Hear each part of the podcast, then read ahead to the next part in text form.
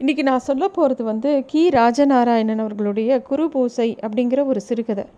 இது வந்து ரொம்ப ஒரு நெகிழ்வான கதை. நம்மளை நிறைய யோசிக்க வைக்கக்கூடிய ஒரு கதை. நம்ம பக்தின்னு சொல்லிட்டு நம்ம எதை சொல்கிறோம் நம்மளோட ஆன்மீகம் என்ன அப்படிங்கிறத ஒரு நிமிஷம் உட்காந்து யோசிக்கிற மாதிரி ஒரு கதை. இந்த கதை எப்படி ஆரம்பிக்கிறது அப்படின்னா எல்லோரும் குரு பூசை கொடுக்கிறார்கள். நாமும் அந்த மாதிரி கொடுக்க முடியுமா என்று மலைத்தாள் சிவாமி ஆச்சி. சின்ன பிள்ளையில் அவளும் போய் குரு பூசையில் சாப்பிட்டவள் தான் அந்த சாப்பாடே தனி ருசி. அவங்க ஊரில் மலைசாமி முருகன்னு முருகன் கோயில் ஒரு மலை மேலே இருக்குது திருவிழா சமயத்தில் அங்கே சுற்றியும் எல்லா இடத்துலையும் குரு பூசை சாப்பாடு தான் நடக்கும். சாப்பிடவே முடியாது. அவ்வளோ சாப்பாடு இருக்கும். இப்போ தான் அங்கே சாப்பிட்டேன் அப்படின்னு சொன்னால் விடமாட்டாங்க என்னோ எங்களோட இதுலேயும் வந்து சாப்பிட்டு போன்னு ஒவ்வொருத்தராக வா வான்னு சொல்லி கூப்பிடுவாங்க. அந்த குரு பூஜையில் முதல் சலுகை அங்கே இருக்கிற பண்டாரத்து பண்டாரங்களுக்கு தான். அவங்க தான் ஊர் ஊராக போய் சுவாமி கும்பிட்டுட்டு அங்கங்கே தங்கி கிடைக்கிறத சாப்பிடக்கூடியவங்க. இந்த குரு பூஜை சமயத்தில் எத்தனை பண்டாரங்களும் கிராக்கி ஆகிடும் நீங்கள் வாங்க வாங்கன்னு ஒவ்வொருத்தரும் கெஞ்சினாலும் அவங்களால எவ்வளோ தான் சாப்பிட முடியும். ஒரு இடத்துல சாப்பிடுவாங்க அப்புறம் போய் இன்னொன்று இடத்துல உட்காந்தாங்கன்னா அவங்களுக்கு சாப்பிட முடியாது. இருந்தாலும் எல்லாரும் ப்ளீ சாமி சாப்பிடுங்க சாப்பிடுங்கன்னு கெஞ்சுவாங்க. இதெல்லாம் யோசித்து பார்க்குறாங்க இந்த சிவாமி ஆட்சி. அவங்க சின்ன வயசில் இருக்கும்போது சிவாமியோட தாத்தா இப்படி தான் ஒரு திருவிழாம்போது குருபூசை கொடுத்தாரு. நூற்றி எட்டு பரதேசிகளுக்கு சாப்பாடு போடுறதா வேண்டுது. அவங்கவுங்க வயசு வசதிக்கு தக்கபடி அவங்கவுங்க வேண்டிப்பாங்க. சில பேர் முந்நூறு பேருக்கு போடுறேன்னு வேண்டிக்குவாங்க சில பேர் ஐம்பது பேருக்கு போடுறேன்னு வேண்டிக்குவாங்க. அது அந்த ஊரில் அவங்கவுங்களுக்கு ஒரு வழக்கம் அவங்கவுங்களோட வசதிக்கு ஏற்ற மாதிரி வேண்டிக்குவாங்க. இந்த மாதிரி ஊர்வலத்தில் எல்லாரும் முந்நூறு ஐநூறு அப்படின்னு போடுறவங்கெல்லாம் வந்து ரொம்ப வசதியானவங்க. அந்த சமயம் இத்தனை பேர் சாப்பாடு போட்டால் இந்த பண்டாரங்கள்லாம் என்ன பண்ணுவாங்கன்னா சில சமயம் ஓடி ஒளிஞ்சிக்குவாங்க. வாங்க சாமி சாமி வாங்கன்னு ஒவ்வொருத்தராக போய் காலில் விழுந்து அந்த பண்டாரத்துக்கிட்ட கெஞ்சணும். அவங்களோ ஒரு பக்கம் நல்லா சாப்பிட்டுட்டு உண்ட மயக்கத்தில் சிவனேன்னு ஒரு பக்கம் மல்லாந்து கிடப்பாங்க. தாத்தா குருபூசை கொடுத்த சமயம் இந்த பாட்டிக்கு அப்போ வந்து ஒம்பது பத்து வயசு இருக்கும் இந்த ஆட்சிக்கு அப்போ அவங்க ஒரு விஷயம் நடந்தது. அதை அவங்களுக்கு இப்போ நினச்சா கூட வினோதமாக இருக்கும். நல்ல ஒரு வழுவழுப்பான கல் மண்டப தூணை பிடிச்சிட்டு ஒவ்வொரு தூணாக சுற்றி சுற்றி விளையாடிக்கிட்டு இருந்தாங்க இந்த இந்த சிவாமி ஆட்சி. அப்போ வந்து வயசான ஒரு பாட்டி காவி உடுத்தி மல்லாந்து கிடந்த ஒரு ஒரு பண்டாரத்தோட காலடியில் குனிஞ்சு சாமி எந்திரிங்க. இந்த ஏழை கொடுக்குற குரு பூசைக்கு வந்து அண்ணன் சாப்பிடுங்க. சாமி எந்திரிங்க. அப்படின்னு சொன்னத்தையே திருப்பி திருப்பி சொல்லிகிட்டு இருந்தா. அந்த சாமி அசையவே இல்லை. இந்த சிவாமிக்கு அது வேடிக்கையாக இருந்தது. அவன் நின்று பார்த்துக்கிட்டே இருக்காங்க. என்ன நடக்கிறது அப்படின்னு சொல்லிட்டு அப்போ அவங்க சிறுமி பத்து வயசு சிறுமி பார்த்துக்கிட்டு இருக்காங்க. அந்த ப பக்கத்தில் இருந்த எந்த ஒரு பண்டாரமும் என்ன ஏதுன்னு பார்க்கவே இல்லை. அவ அவங்களுக்கு ஒரு பதில் கூட சொல்லலை. அங்கே இருக்கிற யாரும் எந்த பண்டாரமும் இவங்களோட வேண்டுதலுக்கு அசையாமல் இருக்கும்போது அந்த அம்மாவுக்கு அந்த வயசான அம்மாவுக்கு அழுக வர மாதிரி இருந்தது. மௌனமாக கையை கட்டின்னு நிற்கிறாங்க திடீர்னு அவங்க கண்ணில் இருந்து அப்படியே தண்ணீராக கொட்டுருது அந்த கண்ணீர் வந்து படுத்திருந்த யாரோ ஒரு ப யாரோ ஒரு பண்டாரத்தோட காலில் பட்ட உடனே அந்த ஆள் விருட்டுன்னு எழுந்தார். எந்த இடம்? எந்த இடம்? அப்படின்னு அவர்கிட்ட கேட்டார். அந்த அம்மா ரொம்ப சந்தோஷமாக அந்த கேள்வி எந்த அதோ அந்த வேப்ப மரத்துக்கிட்ட இருக்குல்ல அங்கே தான் அப்படின்னு கையை நீட்டி காமிக்கிறான் நீங்கள் போங்க நான் வரேன் அப்படின்னு சொல்லிட்டு அந்த பாட்டியை போக சொல்லிவிட்டு அந்த ஆள் என்ன பண்ணுறாருன்னா கொஞ்சம் தூரம் போய் அந்த பரதேசி தன் வாய்க்குள்ளே விரலை விட்டு விட்டு அப்படி ஒரு வாந்தி எடுக்கிறாரு சாப்பிட்டதெல்லாம். அப்புறமா அதை பார்க்குற எல்லாருக்கும் ஆச்சரியமாக இருந்தது இவர் ஏன் இப்படி பண்ணுறாருன்னு அந்த கிழவி கேட்டதுனால அவர் அத்தனையும் வாந்தி எடுத்து திருப்பி அந்த கிழவிக்காக அந்த அவங்க போடுற சாப்பாடை சாப்பிட போய் உட்காந்துக்கிறாரு இந்த காட்சியை பார்த்த சிவகாமி ஆட்சியோட மனசில் இந்த காட்சி அப்படியே பதிஞ்சு போச்சு. இப்போது சிவகாமி ஆட்சிக்கு வயசு அறுபது கிட்ட இருக்கும். தன்னோட மகள் வைத்து பேரன் பரமுவுக்கு உடம்பு சரியில்லாமல் போயிடுது அதனால் ஆட்சி வேண்டிக்கிட்டாங்க. அவங்களோட அப்போதை இப்போதைக்கு இருக்கக்கூடிய வசதிக்கேற்ப ஒரு அஞ்சு பேருக்கு இந்த மலைக்கோயில் திருவிழாவில் அஞ்சு பேருக்காவது அன்னதானம் பண்ணுறேன்னு வேண்டிக்கிட்டாங்க குரு பூசை அன்னைக்கு. ஆட்சியோட இப்போதைய பொருளாதார நிலவரம் அவ்வளோதான் முடியும். ஏன்னா அப்போ அவங்க ஜோசியம் அந்த ப பேரனுக்காக பார்க்கும்போது ஜோதிடனுக்கும் இவங்களோட நிலமை தெரியும். அவனும் அஞ்சு பேருக்கு அன்னதானம் பண்ணு பாட்டின்னு சொன்னதுனால இப்போது இந்த இடத்துக்கு போகலாம் அப்படின்னு யோசிக்கிறாங்க. சரி அஞ்சு பேருக்கு கூட நமக்கு சமைக்க முடியுமான்னு யோசிக்கும்போது அதுக்குண்டான அரிசி பருப்பு எல்லாத்தையும் ஏற கட்டி அது எல்லாத்தையும் எடுத்துகிட்டு போய் எல்லாரும் ஊரில் இருக்கிறவங்களாம் என்ன எப்படி குருபூசை போடுவாங்கன்னா அந்த மலைக்கோவிலுக்கே எல்லா சாமானையும் எடுத்துகிட்டு போயிடுவாங்க. அரிசி பருப்பு எண்ணெய் சமைக்க வேண்டிய எல்லா பொருள்களையும் எடுத்துகிட்டு போய் அங்கே சமைச்சு போடுவாங்க. ஆச்சு அஞ்சு பேருக்கு தானே சமைக்கணும். இத்தனையும் எடுத்துகிட்டு சுமந்துக்கிட்டு தான் ஒத்தியாக போக முடியுமா? அப்படின்னு யோசிக்கிறாங்க. சரி பேசாமல் வீட்லேயே சமைச்சு எடுத்துகிட்டு போயிடலாம் அப்படிங்கிற ஒரு யோசனை வருது. அதே மாதிரி செய்கிறாங்க பாட்டிக்கு ஒரே எண்ணம் தான் தான் பேரை நல்ல விதமாக வளர்ந்து அவன் ஒரு நல்ல நிலைமைக்கு வந்துட மாட்டானா? அப்படிங்கிற ஒரு எண்ணம். இந்த மலைச்சாமி முருக மனசு வச்சா எது வேணால் நடக்குமே அப்படின்னு சொல்லி அவங்க யோசிச்சுக்கிட்டே இருக்காங்க. பங்குனி திருவிழா தான் அந்த மலைக்கோயிலில் ரொம்ப விசேஷம். குரு பூஜை கொடுக்குறவங்கெல்லாம் முன்னாடி வண்டியில் இவ்வளோ அங்கே வருவாங்க. இப்போ எல்லோரும் லாரியில் வராங்க. இவளுக்கும் வருஷா வருஷம் திருவிழாவுக்கு போகணும்னு ஆசை தான் ஆனால் முடியாது. ஏன்னா இவளோட பொழப்பு எப்படின்னா தினமும் காட்டு வேலைக்கு போனால் தான் கஞ்சி குடிக்க முடியும். அதனால் இன்றைக்கி வேண்டுதலுக்காக அந்த ஆட்சி கிளம்பிட்டா. அங்கே போகணும்னு அன்றைக்கி கா காலையில் சீக்கிரமே எழுந்து சமையல் முடிச்சுட்டு பேர பிள்ளைக்கும் கஞ்சி வச்சு கொடுத்துட்டு வேண்டியதை சொல்லிவிட்டு பெரிய பானையில் எல்லா சாப்பாட்டையும் எடுத்துட்டு நேராக மலைசாமி கோயிலுக்கு புறப்பட்டுட்டான் இந்த கோயிலுக்கு கிளம்பினாலே அவளுக்கு எங்கேருந்தோ பலமும் தெம்பும் வந்துடும் உடம்பு அப்பப்போ அசதியாக இருந்தால் கூட இந்த மலைக்கோயிலுக்கு போகணும்னு உடனே சுறுசுறுப்பாக கிளம்பிட்டான் அவள் போகும்போது போகிறவங்க வரங்கெல்லாம் விசாரிக்கிறாங்க. என்ன ஆச்சு? கோயிலுக்கான? ஆமாம் அப்படின்னோடனே எங்கே எங்கே கோவிலுக்கு போக போகிறோங்கிற உற்சாகம் முருகா முருகான்னு சொல்லிக்கிட்டே அவள் போகிறா அவங்க போய் நடந்து போயிட்டே இருக்கும்போது அந்த மலை மேலே மூணு கல் தொலைவு போனவுடனே சிவகாமி ஆச்சு மயில்மேட்டுக்கு வந்துட்டா. இந்த மயில்மேடுங்கிறது வந்து ரொம்ப ஒரு ரம்யமான இடம். மயில் மேட்டு சிறைக்காடு அப்படின்னு பேர் அந்த இடத்துக்கு. எங்கே பார்த்தாலும் மயில் இறகா சிறகி கிடக்கும் சிறகாய் அப்படியே இறஞ்சி கிடக்கும். கூட்டம் கூட்டமாக கணக்கில்லாத மயில்கள் இருந்த இடம். அவள் சின்ன வயசில் பார்த்துருக்கா நிறைய மயில்கள் அங்கே. ஒரு சமயம் அந்த கரிசல் காட்டில் வந்த பின்னாக்கு பஞ்சம் அந்த சிறைக்காடு பூராத்தையும் சாப்பிட்டுருது என்ன விஷயம்னா அந்த சிறைக்காட்டில் தான் முருகர் வள்ளி தேவானையோடு வந்து உழவுறதா ஒரு ஐதீகம். அங்கே வந்து அதனால் அங்கங்கே காஞ்சி உதிர்ந்த சுள்ளியை யாருமே தொடமாட்டாங்க. அந்த வனத்தில் கிராம மக்கள் என்ன பண்ணினாங்கன்னா அந்த பஞ்சம் வர சமயத்தில் பசி கொடுமையால் என்ன பண்ணிட்டாங்க அங்கே இருந்த சுள்ளியெல்லாம் எடுத்துக்கிட்டு போய் டவுனில் விற்று அதில் வர பணத்தில் பின்னாக்கு வாங்கி அதை வந்து பஞ்சத்துக்கு சாப்பிட்டாங்க. அதை சாப்பிட்டுட்டு தண்ணி தண்ணி குடிச்சிட்டு படுத்துக்குவாங்க. இப்படி தான் அவங்களோட காலம் போச்சு. கொஞ்சம் இன்னும் அந்த கரிசல் காட்டில் பஞ்சம் போகாமல் இருக்கும்போது இந்த பின்னாக்கு சாப்பிட்டது போகாமல் இந்த பெரிய ஆளுங்கெல்லாம் என்ன பண்ணிட்டாங்க? அங்கே இருக்கிற மரத்தையும் வெட்ட ஆரம்பிச்சிட்டாங்க. அங்கே இருக்கிற பச்சை மரத்தெல்லாம் வெட்ட ஆரம்பிச்சிட்டாங்க. அந்த விறகெல்லாம் விற்க ஆரம்பிச்சிட்டாங்க. முருகனோட வனத்திலிருந்து வெட்டிட்டு வந்த மரத்தை விற்கலாமா அதை யாராவது வாங்குவாங்களான்னு ஒரு யோசனை கூட இல்லை. யாரும் வாங்கலை முதல்ல. ஆனால் பக்கத்து ஊர் அனாவட்டி சுப்பா நாயக்கர் அப்படிங்கிற வந்து துணிஞ்சு வாங்கிட்டார் அவர். அவர் என்ன சொன்னார்? நானா வெட்டினேன் வெட்டினவனை தானே போய் சேரும் பாவம். எனக்கு என்ன? அப்படின்னு சொல்லிட்டு வா அத்தனை மரத்தையும் அத்தனை விறகையும் வாங்கி அடுக்கிக்கிட்டார்.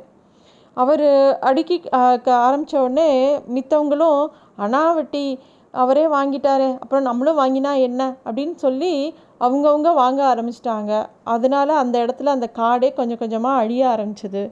அந்த முருகரோட மயிலுக்கெலாம் போகிற போக்கிடம் தெரியாமல் அங்கங்கே நிறைஞ்சது.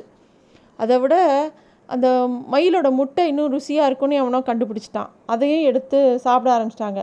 இப்படியாக்க அந்த அந்த வனமே அப்படியே அழிஞ்சு போச்சு. அண்ணாவுட்டி சுப்பநாயருக்கு மட்டும் ரொம்ப கோவம். இந்த மயில்களையும் மயில் முட்டைகளையும் பொறுக்கி தின்ற பயிர்க பேரில் ரொம்ப கோவம். ஏன்னா அவர் ரொம்ப கனத்த முருக பக்தர் தன்னோட முழங்கால் வீக்கத்துக்கு மயில்கால் தைலத்தை தான் எப்போ பார்த்து அப்படியே தடவிக்கிட்டே இருப்பார். அவர் சொல்வார் இந்த பாமர ஜனங்க இப்படி முருகரோட வாகனத்தை அழித்தொழிச்சிட்டாங்களே இது என்ன கேடு காலத்துக்கோ அப்படிம்பாரு. எல்லாருக்கும் அது ஒரு குறையாக இருந்தது. அதனால் இப்போ இந்த மயில்மேட்டு எந்த இடத்துக்கு அந்த பாட்டி வந்து நிற்கிறாங்களோ அது பின்னாடி அவ்வளோ பெரிய கதை இருக்குது பாட்டி வந்து சரி அப்படியே நடந்து போயிட்டே இருக்காங்க மலைக்கு மே கோவிலுக்கு. காலையிலேருந்து ஒன்றுமே சாப்பிடலை. ஏன்னா அவங்களுக்கு வந்து இந்த வேண்டுதலுக்கு எப்படியாவது நல்லபடியாக முடிக்கணும் அப்படிங்கிற ஒரு எண்ணம். இந்த மயில்மேட்டு கசத்தில் இருக்கிற தண்ணியை குடித்தா கூட ஒரு வேளை பசி தாங்கும்னு சொல்லுவாங்க. ஏன்னா அவ்வளோ ருசி அந்த தண்ணி. அப்படி அப்படி ஒரு ஸ்வீட்டாக இருக்கும் அந்த தண்ணி. முருகையா எல்லாம் உன் கிருப்பை அப்படின்னு நினச்சிக்கிட்டே அந்த பாட்டி அந்த தண்ணியை குடிக்கிறாங்க. ஏதோ தேங்காய் பாலை குடித்த மாதிரி பாட்டிக்கு தோணுது. அப்படியே பா பாட்டி நடந்து போய்கிட்டே இருக்காங்க. ஒரு இடத்துல திருவிழானா எவ்வளோ அழகாக இருக்கும். குழந்தைங்கள்லாம் ஒரு பக்கம் குதியாட்டம் போட்டுருக்கு பெண்கள்லாம் அங்கே இருக்கிற தெப்பத்தில் குளிச்சுட்டு ஈரத்தலையை ஆற்றிட்டு சேலை நுனியை ஒரு பக்கம் கட்டி சேலையை மாற்றிக்கிட்டு அப்படிலாம் இருக்காங்க. எல்லா இடமும் ஒரே சந்தோஷமும் கூதுகலமாக இருக்குது அங்கங்கே சாப்பாடு எல்லாம் நடந்துக்கிட்டு இருக்குது ஒவ்வொரு பக்கம் சமைச்சிட்டு இருக்காங்க ஒரு பக்கம் பரிமாறிக்கிட்டு இருக்காங்க. பார்க்கவே ரொம்ப அழகாக இருக்குது இந்த பாட்டி சிவாமி ஆட்சி வந்து அந்த கோவிலை நெருங்கின உடனே கண்களில் நிறைய காட்சிகள் அவளுக்கு படுறது. அங்கே பார்க்கும்போது அவள் ஒரு விஷயத்த பார்க்குற ஒரு பசுமாட்டுக்கு பூஜை நடந்துட்டு இருந்தது. அப்படி ஒரு அழகு. காராம்பசு ரொம்ப அழகாக இருந்தது. அந்த மாதிரி ஒரு அழகான மாட்டை பார்த்ததே எனக்கு கிடையாது. என்ன அழகு என்ன அமெரிக்க அப்படின்னு யோசிக்கிறா. இப்போவெல்லாம் இந்த மாட்டோட விலை மூவாயிரத்துக்கு மேலே இருக்கும் அப்படின்னு நினச்சிக்கிறா. இது யார் இப்படி இவ்வளோ அழகான மாட்டை தானம் கொடுக்குறாங்க? அப்படின்னு சொல்லி யோசிச்சுக்கிட்டே இருக்கும்போது பக்கத்தில் பார்த்தா இவளுக்கு தெரிஞ்ச ஒரு ஆள். தூரத்து சொந்தம்னு கூட சொல்லலாம். விநாயகம்னு ஒருத்தர். ஓ விநாயகம் நம்ம தூ உறவுக்கார பயலாச்சே. அவன் கோதானம் கொடுக்குற அளவுக்கு பெரிய ஆள் ஆயிட்டானா அப்படின்னு சந்தோஷப்பட்டுக்கிறாங்க ஆச்சி. இப்படி ஒரு காராம்பசுவை ஐயருக்கு தானம் தானமாக கொடுக்குற அளவுக்கு விநாயகன் வளர்ந்துட்டானே அப்படின்னு பாட்டிக்கு சந்தோஷம் தாங்க முடியாமல் ஏ விநாயகம் அப்படின்னு கூப்பிடுறாங்க. அந்த ஆளும் பாட்டியை பார்த்தோன்னே என்ன ஆச்சு? இங்கே வந்திருக்கீங்களா? அப்படின்னு கேட்டுட்டு அவனும் வரான் என்னடா இவ்வளோ பெரிய காராம்பூசை நம்ம ஜென்மத்தில் யாருக்கடா தானமாக கொடுக்க முடியும்? அப்படின்னு கேட்டவுடனே அவன் சொல்கிறான் அட பாட்டி அதுவா? இது ஒன்றும் அறுபது ரூபா தான் பாட்டி செலவு. அந்த அதாவது புரோக்கருக்கு தரகருக்கு ஒரு பத்து ரூபா. இந்த யார் இந்த தானம் வாங்கிக்கிறாரோ அவர்கிட்டயே தான் இந்த மாடு இருக்குது அவர்கிட்ட ஐம்பது ரூபா கொடுத்துட்டு அந்த மாட்டை சும்மா கையை தொட்டு அவர்கிட்டயே திருப்பி கொடுத்துருவோம். ஒப்படைச்சிட வேண்டியது. இதுதான். அப்படின்னோடனே இந்த மாதிரி ஒரு விஷயத்தை பாட்டி கேள்விப்பட்டதே இல்லை. இந்த தானம் ஆட்சிக்கு மனசுக்கு சரியாகவும் படலை. இதில் ஏதோ தப்பு இருக்குன்னு பட்டாலும் இது எப்படி சொல்கிறது அப்படின்னு சொல்லிட்டு பேசாமல் நகர்ந்து போகிறாங்க விநாயகமும் ஏதோ தானம் கொடுத்தேன்னு சொல்லி அந்த அறுபது ரூபாயை கொடுத்துட்டு அந்த மாட்டை பிடிச்சி அந்த யாருக்கு கொடுக்கணுமோ அவங்களுக்கு கொடுக்குற மாதிரி கொடுத்துட்டு பாவனை பண்ணிவிட்டு அந்த இடத்த விட்டு வேகமாக போகிறாரு அவரை பொறுத்த வரைக்கும் மனசுக்குள்ளே ஒரு சந்தோஷம். நமக்கு தெரிஞ்ச ஆச்சு நம்ம தானம் கொடுக்குறத பார்த்துட்டாங்களேங்கிற ஒரு சந்தோஷத்துலேயே அவர் கிளம்பி போயிடுறாரு. அங்கே பாட்டி நேராக கோவிலுக்குள்ளே போகிறாங்க முருகனை சே நல்லா சேவிக்கிறாங்க. கண்குளிர சேவிக்கிறாங்க. அப்புறம் பூஜையெல்லாம் முடியறது. எதை பார்த்தாலுமே பாட்டிக்கு வந்து ஏதோ ஒரு அறகுறையாக எல்லாரும் ஏதோ அவசர அவசரமாக ஏதோ பூஜை செய்கிற மாதிரியும் தோணுது. அப்படியே அந்த இடத்த விட்டு அவங்க போகிறாங்க பாட்டி இப்போ தா அன்னதானம் கொடுக்கணும். அப்போ அங்கே இருக்கிற ஒரு ஆள் சொல்கிறாரு ஏன் ஆச்சு? வாழை இலை வாங்காமல் போகிறையே எல்லாருக்கும் எப்படி சாப்பாடு படப்ப? அப்படின்னு கேட்டவுடனே அந்த பாட்டி மடியை தொட்டு பார்த்துக்கிறா. ஏன்னா இலை வாங்கிறதுக்கு தாங்கிட்ட அந்த அளவுக்கு காசு இருக்கான்னு யோசிக்கிறா. எதனால் யோசிக்கிறா? இலை வாங்காமையே ஒருத்தி வருவா. ஏன்னா அந்த ஊரில் ஒரு வழக்கம் இருந்தது. அங்கே வந்து கல் தச்சர்கள் என்ன பண்ணியிருந்தாங்க? அந்த கல்லையே வந்து அங்கே நிறைய கல் கிடக்கும்ல அதையே வந்து சாப்பிட்ற மாதிரி மலைப்பாறை க மலைப்பாறையில் குடஞ்சி தட்டு மாதிரி அதுலேயே ஒரு திருவோட்டு பள்ளம்னு சொல்லுவாங்க. அந்த மாதிரி ஒன்று பண்ணி வச்சுருக்காங்க. அதில் தண்ணி கொஞ்சம் விட்டு அலம்பிட்டு அதுலேயே சாதம் போட்டு சாப்பிட்லாம். தனியாக தட்டெல்லாம் வாங்கி அலம்ப வேண்டாம். அவங்கவுங்க சாப்பிட்டு அதை தான் அலம்பி வச்சுட்டு போயிடுவாங்க அதில் தானே நம்ம தானம் கொடுக்க போகிறோம்னு நினச்சிக்கிட்டு பாட்டி இலையெல்லாம் வாங்கலை. ஆனால் இப்போ அந்த ஆள் சொல்கிறத பார்த்தோன்னே ஓ இலையில கொடுத்தா தான் சாப்பிடுவாங்க போல இருக்குது காலம் மாறி போயிட்டது. அப்படின்னு யோசிச்சுட்டு ரொம்ப பேரம் பேசி இலையும் வாங்கிக்கிறாங்க பாட்டி. போகும்போதே குரு பூசைக்கு வந்திருக்கிற கூட்டத்தை பார்த்துக்கிட்டே போகிறாங்க பாட்டி. முந்தி வந்ததுங்களை விட இப்போ கூட்டம் ரொம்ப தான் முந்தி இந்த பாறைகளை விட்டு கூட்டம் இறங்காதே. இப்போ என்னடானா மலையை சுற்றி தர பூராவும் நாலா பக்கமும் இல்லை குருபூசை கூட்டம் பெருகிட்டது அப்படின்லாம் யோசிச்சுக்கிட்டே போகிறாங்க எங்கேயுமே ஒழுங்கு இல்லாமல் அங்கங்கே கண்டபணிக்கு சாப்பாடு நடந்துக்கிட்டு இருந்தது. சாப்பிட்றவங்களுக்கும் சந்தோஷம். சாப்பாடு படைக்கிறவங்களுக்கும் சந்தோஷம். ஆச்சியை பார்த்த ஒரு இளம் பண்டாரம் வேக வேகமாக ஓடி வராரு அவங்கள நோக்கி. ஆச்சிக்கு ஒரே சந்தோஷம் தாங்கலை. வாயா முருகியா வந்துட்டியா வந்துட்டியாங்கிறாங்க. ஏன்னா இவங்க அஞ்சு பேருக்கு அன்னதானம் கொடுக்கணும். தன்னை நோக்கி ஒருத்தங்க வந்தான்னாலே அவன் நம்மக்கிட்ட சாப்பிட தான் வரான்னு பாட்டி நினச்சிட்டு இருக்காங்க வந்த பண்டாரம் சொல்கிறாரு இந்தாம்மா எத்தனை சாப்பாடு எத்தனை பேருக்கு போட போகிற அப்படின்னோடனே அஞ்சு பேருக்கு. அப்படின்னோடனே அஞ்சு பேர் தானா? சரி ஒரு ஆளுக்கு அஞ்சு ரூபா இருபத்தஞ்சு ரூபா எடுத்து வை அப்படிங்கிறாரு. பாட்டிக்கு ஒரே சிரிப்பு. இந்த பண்டாரம் பாரு விளையாடுது. சாமிக்கு எப்பயுமே எதையாவது விளையாடணும் அப்படின்னு பாட்டி நினச்சிக்கிறாங்க. அப்புறம் கடகடன்னு இலையை போடுறாங்க. எல்லாத்துலேயும் சாப்பாடு பரிமாறி ப வைக்கிறாங்க. அஞ்சு பேர் அந்த இளம் பண்டாரம் கூட்டிகிட்டு வர்றாரு. எல்லோரும் உட்காடுறாங்க பாட்டி எல்லாரையும் நெடுஞ்சாடையாக அப்படியே நமஸ்காரம் பண்ணிவிட்டு நீங்கள் எல்லோரும் எந்த கொ குத்தம் குறையும் இல்லாமல் இது எல்லாத்தையும் சாப்பிடணும். நான் வந்து என்னால் முடிஞ்சதை பண்ணியிருக்கேன் அப்படின்னு சொல்லி விழுந்து கும்பிட்றாங்க. பண்டாரங்களாம் ஒருத்தர் ஒருத்தர் முகத்தை பார்த்துக்கிறாங்க. இது என்னது பாட்டி என்னமோ விளையாடுதே அப்படிங்கிற மாதிரி. என்ன ஆச்சு? ஆள் ஆளுக்கு அஞ்சு அஞ்சு ரூபா கொடுத்தா எல்லோரும் சாப்பிட ஆரம்பிச்சிருவாங்க. அப்படின்னோடனே பாட்டிக்கு அப்போ தான் புரியுது ஓ நிஜமாக தான் அந்த பையன் சொன்னாப்லையா இருபத்தஞ்சி ரூபாய்க்கு கொடுத்தா தான் சாப்பிடுவாங்கன்னு. நான் அந்த இருபத்தஞ்சி ரூபாய்க்கு எங்கே போவேன்? அப்படின்னு பாட்டி என்ன சொல்கிறதுனே புரியாமல் திரு திருன்னு முழிக்கிறா அழறா தொழறா கெஞ்சரா ஒன்றுமே நடக்கலை. நாங்கள் சாப்பாடுக்கு காசு கொடுத்தா தான் சாப்பிடுவோன்னு அவங்களாம் எழுந்து போயிட்டாங்க. முருகா இது என்ன சோதனைன்னு அழுதுகிட்டு அங்கேயே நின்றுட்டுருக்கா அங்கேருந்து முருகனோட சன்னதியை பார்த்துக்கிட்டு இருக்கா. இது அவன் மலை இது அவன் இடம். நான் அவன் குழந்த நான் எதுக்காக அழணும்? அப்படின்னு திடீர்னு மனசுக்குள்ளே ஒரு எண்ணம் வருது. கண்ணை தொடச்சிக்கிட்டு அப்படியே நின்றுக்கிட்டு யாராவது வருவாங்களான்னு காத்துக்கிட்டு இருக்கா. திடீர்னு ஏதோ பனங்காட்டில் மழை பெய்கிற மாதிரி ஒரே சலசலப்பு. லாரி லாரியாக உணவுகள் வந்து இறங்கிட்டே இருக்குது பெரிய பெரிய வாழை இலை அதை கொண்டு வந்து விரிக்கிறாங்க. அது மேலே வந்து நிறையா வத வகை வகையாக கறி வகைகள் அப்புறம் சன்ன அரிசி சாதம் அதுக்கு மேலே நெய் நிறையா சாப்பிட்றதுக்கு உண்டான எல்லா இனிப்பு வகைகள் எல்லாம் போட்டு இலையில பரிமாறப்பட்டுக்கிட்டே இருக்குது ஒரே சமயத்தில் நிறைய பேர் சாப்பிட்றதுக்கு ஒரு நூறு பேருக்கு மேலே சாப்பிட்ற மாதிரி பரிமாறிட்டு இருக்காங்க. அந்த சமயத்தில் காலை ஒரு பெரிய கார் வருது. அதுக்குள்ளேருந்து ஒருத்தரை கைத்தாங்களாக கூட்டிகிட்டு வராங்க. அவரை பார்த்தா ரொம்ப வயசான மெலிஞ்சு போன ஒருத்தர் வயசானவர் இறங்கி வரார் அவர் யாருன்னு நல்லா உத்து பார்க்குறாங்க ஆச்சி. அவர் அனாவட்டி சுப்பநாயக்கர் தான் அவர்.